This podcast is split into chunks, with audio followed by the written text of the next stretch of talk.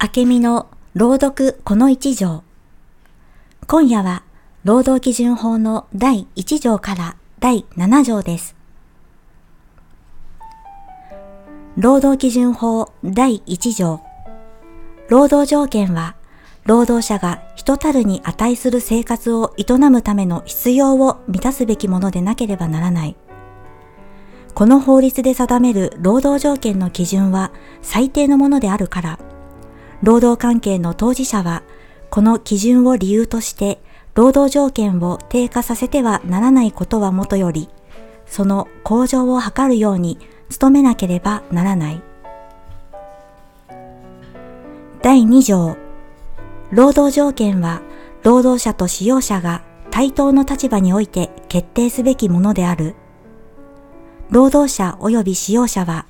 労働協約、就業規則、及び労働契約を遵守し、誠実に各々その義務を履行しなければならない。第3条、使用者は労働者の国籍、心情、または社会的身分を理由として、賃金、労働時間、その他の労働条件について差別的取り扱いをしてはならない。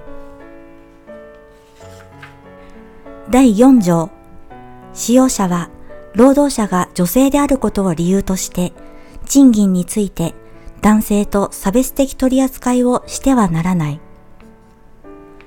第5条、使用者は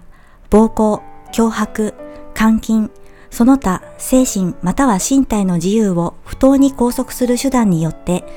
労働者の意思に反して労働を強制してはならない。第6条、何人も法律に基づいて許される場合のほか、行として他人の就業に介入して利益を得てはならない。第7条、